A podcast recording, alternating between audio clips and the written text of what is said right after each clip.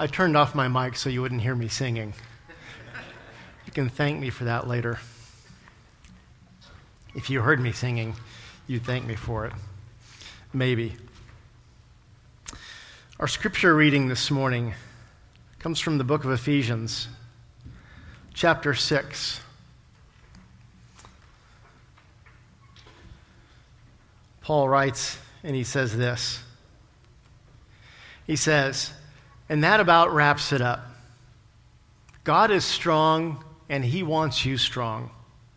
So take everything the Master has set out for you well made weapons of the best materials and put them to use so you will be able to stand up to everything the devil throws your way. This is no afternoon athletic contest that we'll walk away from and forget about in a couple of hours. This is for keeps a life or death fight to the finish against the devil and all his angels. Be prepared. You're up against far more than you can handle on your own. Take all the help you can get, every weapon God has issued, so that when it's all over but the shouting, you'll still be on your feet. Truth, righteousness, peace, faith, and salvation are more than just words. Learn how to apply them. You'll need them throughout your life. God's word is an indispensable weapon. In the same way, prayer is essential in this ongoing warfare. Pray hard and pray long. Pray for your brothers and sisters. Keep your eyes open. Keep each other's spirits up so that no one falls behind or drops out. And don't forget to pray for me. Pray that I'll know what to say and have the courage to say it at the right time. Telling the mystery to one and all. The message that I, jailbird preacher that I am, am responsible for getting out. This is the word of the God for the people of God. Thanks be to God. You may be seated, please.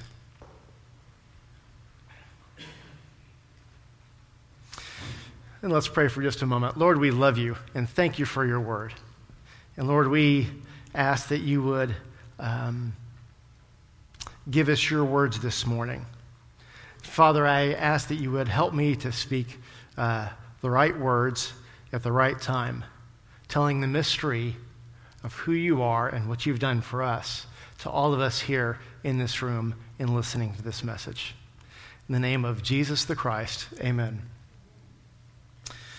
So, good morning. By way of um, introduction or maybe reintroduction in some sense, um, my name is Richard Zander, and um, I used to come here to New Heights all the time. I played in the band and um, did all kinds of things here. And uh, about four years ago or so, um, started going to Asbury, our mission church, our satellite church over on San Pedro, and felt like I could put some of my music gifts and skills to use over there. So we started going there full time, and I've done the music for them for about four years now. And uh, I currently preach over there um, probably once a month or so. Um, so that's who I am. So if I look familiar to some of you, there's a reason why. It's not just a strange deja vu. Um, so, our message this morning, right? Um, Ephesians 6. Um, we recently, my wife and I, recently uh, started watching some crime documentaries on Netflix. Um, it was kind of accidental. Um, you know, Friday nights on broadcast TV, they sometimes have these shows that talk about crime, some crime that's happened, and the investigators are trying to figure out, and they always present a couple of different sides to the crime, and it's always kind of a mystery, and you don't know what's going on. And if you start watching it, you get sucked into it, right? So, uh, my wife was watching some of those occasionally on a Friday night when I'm out. I don't know what I was doing, probably music somewhere. And then um, somehow we got started. Oh, I know. We wanted to watch some documentaries on Netflix. And the first one we watched was uh, Man on a Wire, I think it was called. And it was about this guy, I think he's, yeah, Frenchman, who strung a tightrope across the two tower, I think it was the two towers the World Trade Center, and he walked across it. And it was this really interesting documentary. Um, and next thing you know, we're watching documentaries on Netflix, and we started watching these crime documentaries. And we watched Making a Murderer and uh, The Staircase. There's another one we watched called, I wrote it down, The Imposter, um, about a Spanish guy who, this took place in San Antonio. A family in San Antonio had a missing child. And this Spanish guy heard about it and he claimed to be the missing child and fooled them for a while. Came to San Antonio, lived here, they found out what was going on. Anyway, it was a really interesting documentary, too. So look on Netflix, look on documentaries, and if you Google it, you'll find all kinds of things. Anyway, but we started watching these crime documentaries. And, um, and what I noticed was that there's always kind of three arcs to the stories. So the first arc is um, how uh, the accused um, takes certain actions in the crime to do certain things, right? Um, and Donna, before I forget, when should I stop talking? I meant to ask that earlier. When I'm done. Okay, good. Uh, all right. I meant to ask earlier. Do what? When? 10:30. Yes. Yes. Right. Good. Thank you, Kevin. Appreciate that uh, dove time. Um, so, so there's, there's three arcs to these stories the individual actions that the defendant, that the accused, the criminal, whoever it is that does it, uh, takes in the crime or in whatever's happening. Okay? And so, what do they do and how does that play out? And then there's another arc, and that, and that is the impact of the crime on the family, the victim's family, and also the accused. What happens to them? Because if you're accused of a crime, that's a really big deal. Your, your life is, is altered dramatically forever. So, because the impacts of that go on. And then there's a third arc. And I think that the Friday night crime dramas, uh, documentaries, kind of sh- show those two arcs pretty well. Um, but the other ones that we started to watch, the Making a Murderer and the Staircase and the other, they really began to show what happens uh, if the accused is innocent. And that was a whole different ballgame. Um, one of the defense attorneys, um, they interviewed him, and it, there's this little clip of him talking about this. And um, I, am a law and order guy, so I'm like, yeah, and I know some criminal defense attorneys, but I'm thinking, yeah, criminal defense attorneys, whatever. And he's talking, and he says this, and it really stuck out in my head.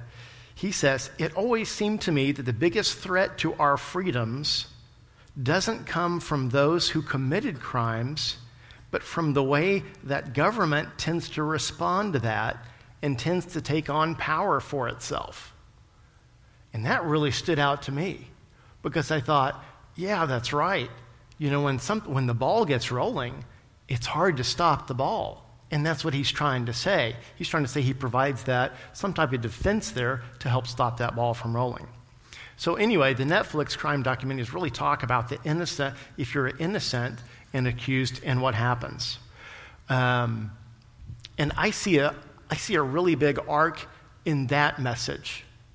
And that's the arc of justice for us in society because we don't want the innocent being imprisoned, but we also want justice for the victims and the families of the victims, right?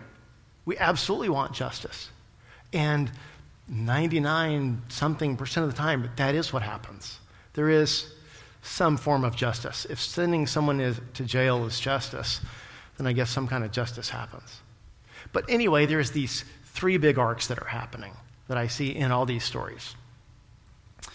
Our individual actions, the drama, the consequences of the actions in our lives as of the accused and the lives of the victims. And then the third arc is the consequences actually for our lives in society as a whole, justice in the case of the crime dramas. I think of those as, um, I think of them as big stories, right? I mean, this is, this is a big deal. Here's a big arc of a story that I can engage in or not engage in. Sometimes when we watch the stories too, especially on Friday nights, it's easy to get caught up in all the little actions, right? And the, in the secondary drama to some degree. Is he guilty or innocent? Did she, you know, do whatever or did she not? Um, what did the police do? Was there anything funny with what they did? Um, and on Friday night, I'm usually looking for some mindless entertainment, right? I don't want to get too involved in the whole in all the arcs. I just want to watch the actions, see the mystery, see it get solved, and find out what happened, right? But that third arc is really important because we tend to blip over it. We tend to avoid it. We don't want to go there. We don't want to think about it. You know, that's actually why, um, it's not the only reason why, it's a big part of why I come to church to be able to talk about the TV shows. No, not really.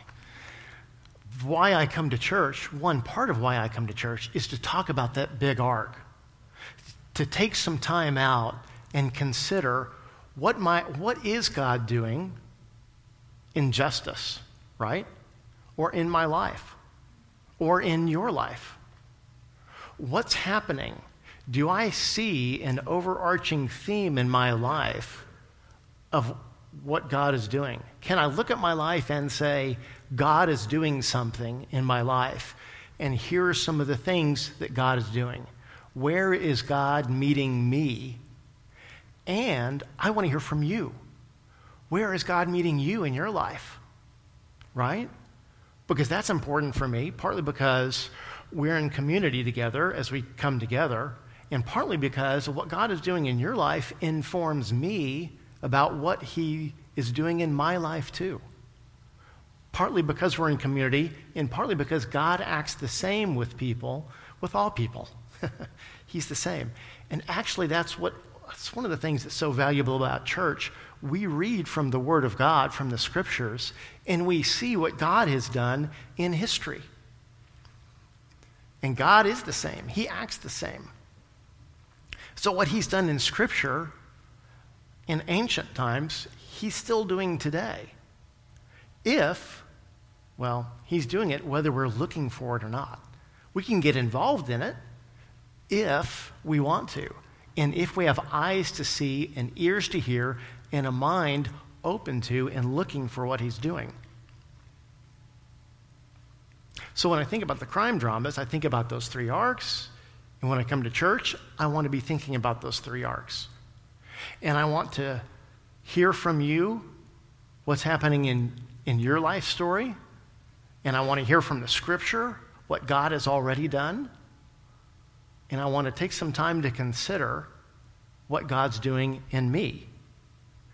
To hear true stories of how God has met with other people in Scripture, what He did with them, and how they were different as a result of their meeting God and seeing God at work. And the same with you. I want to hear your stories and how you're different, how you're becoming different from what God is doing in your life. And I want to share with you stories of what God is doing in my life. It's not just the circumstances. That's not really what I mean. The circumstances are part of it, right? Oh, got a new house, or lost my house, or this, that, or the other. And those are important things. But that's not really where God's work is happening. God's work is happening in what's in my response to those circumstances and what God can do through those circumstances. Um, they help coming together and talking helps give me that 25,000 foot view on my life and to see what's happening. And I have to be intentional about taking time to do that.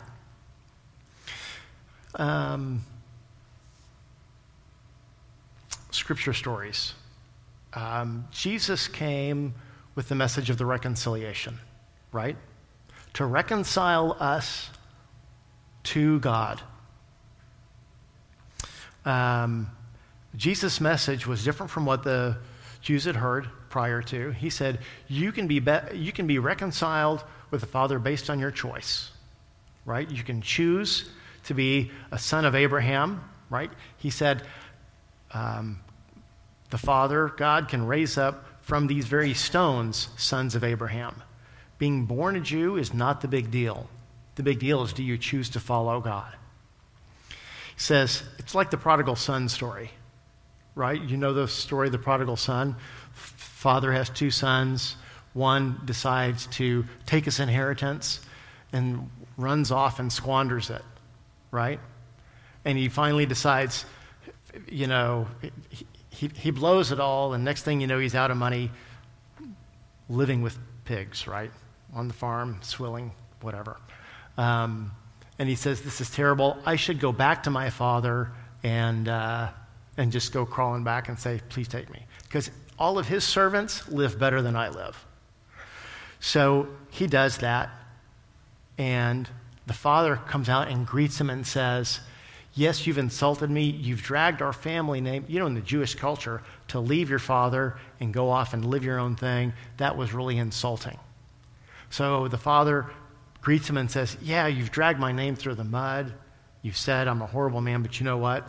I love you. I accept you. I want you back. In fact, I'm going to restore your heirship. You're now, again, a son of mine and a full heir. Some people hated that message, and they hated Jesus because of that message, and they killed him, right? And some didn't. Some lived, took life, took the joy and the power of that message, and said, All right, I choose to be a son of God. I'm going to be like the prodigal son and I will go back. So the scripture informs us, right? We see Jesus, we see his message, his teachings, and we also see how people responded to them. We hear each other's messages, each other's stories. If we're talking, if we're engaging with each other. So let me ask you that question first off. Are you engaging with other people here? Are you using church as an opportunity to do that? Or a midweek gathering like a study that Donna just highlighted? Those are both outstanding, those are amazing topics. So, um, and they're worth talking about. And, and wouldn't it be an opportunity to get together with a few people that want to hear what God is doing and share that with them. What he's doing in their lives through these books, the Quadrados, um, and to share that together. Um, that's the second arc, right? In the crime stories. The consequences of our lives. We can get together and talk about our actions and see what our actions are like and talk about those circumstances and what's happened. But a bigger picture is the consequences on our lives of those actions and how we respond to those things. And that's what we've got here as an opportunity to do that. And that's actually what Paul was talking about through the whole book of Ephesians. He wrote this letter to the church, and that's what he's saying we read, we prayed the first part, right? Um,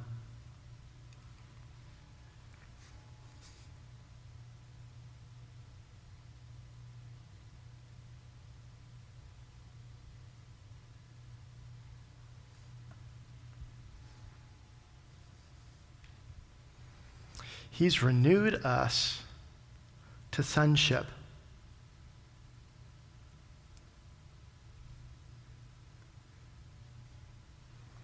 He's given us His life.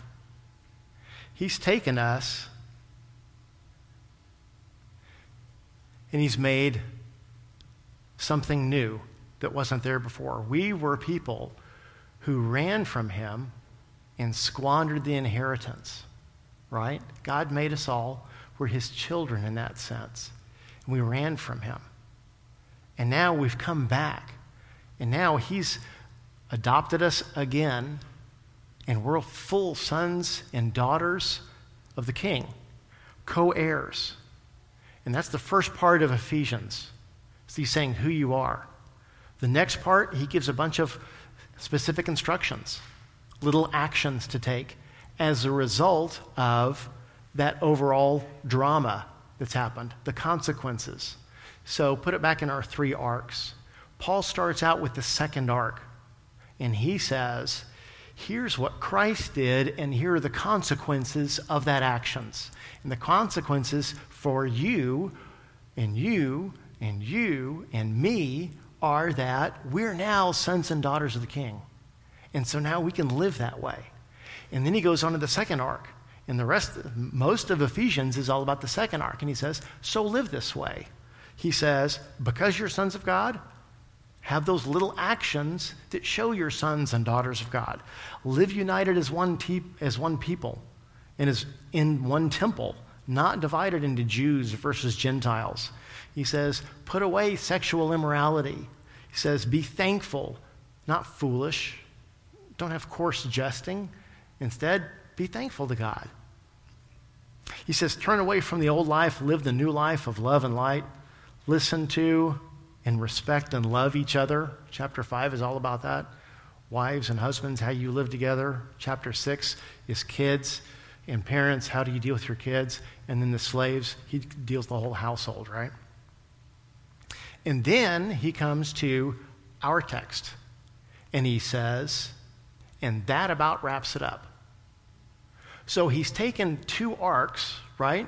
Christ's um, actions and those consequences for us from his story, and then he's given all the little bits and pieces and all the actions we ought to take as a result of that. And he says, and that about wraps it up which is a great way to summarize, right? Which is a great way to say, I'm almost done. And I'm almost done, too, by the way. So he says, and that about wraps it up. God is strong, and he wants you to be strong.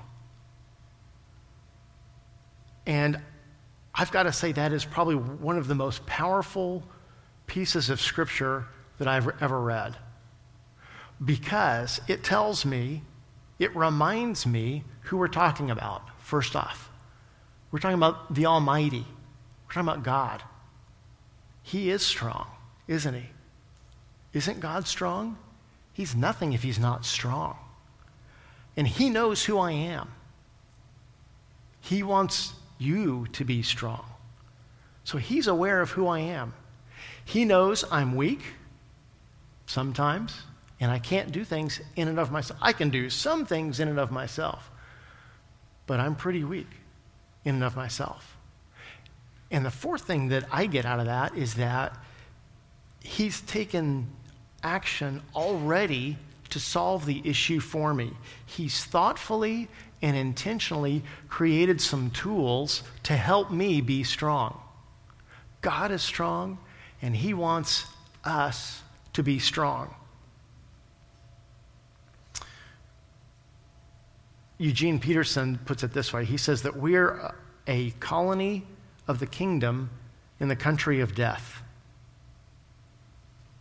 A colony of the kingdom in the country of death. We are the ambassadors of that colony and of that kingdom.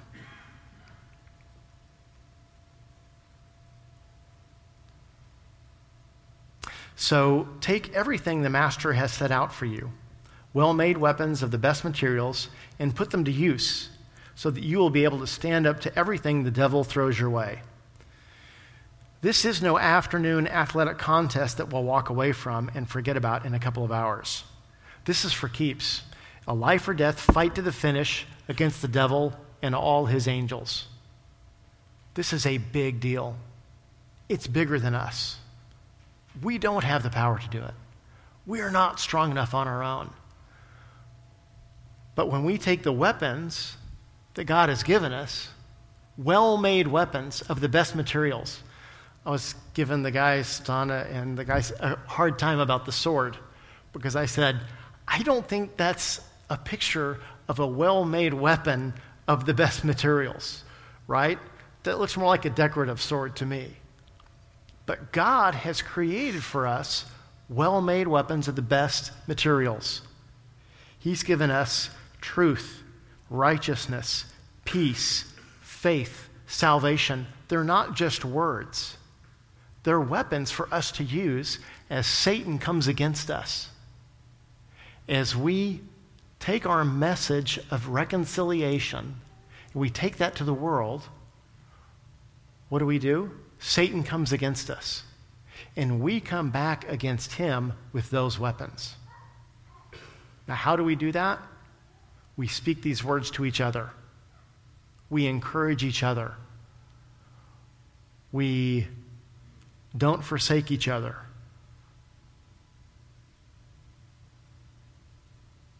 What's the phrase he uses here? We keep, your, we keep our eyes open.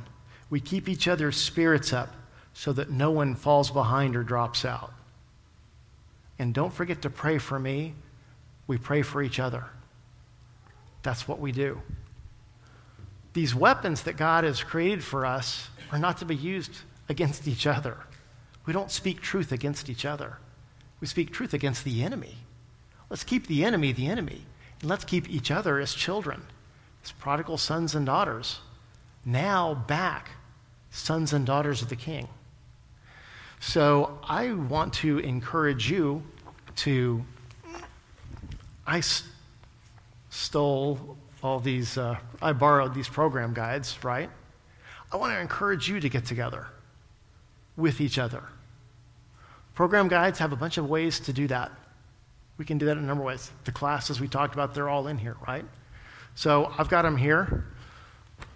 You're welcome to grab one um, on the way out if you want to. Or I'd also recommend this just get together with each other. Say, today, afterwards, say, hey, you know what? We are in a fight for the kingdom. Satan is clever and he's powerful, and we need each other. Could I get together with you, or let's get together and talk about what God is doing in our lives?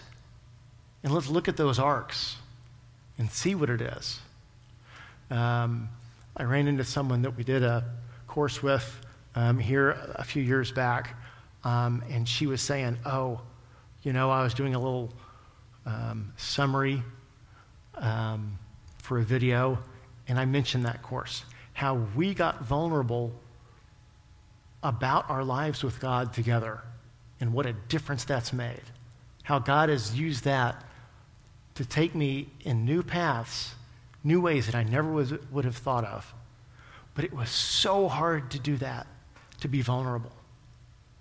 So I encourage you be strong and brave and courageous and open your mouth and just take that one step and say, hey, let's get together and talk about what God is doing. Or don't even say that, just do it. Just start doing it. Father,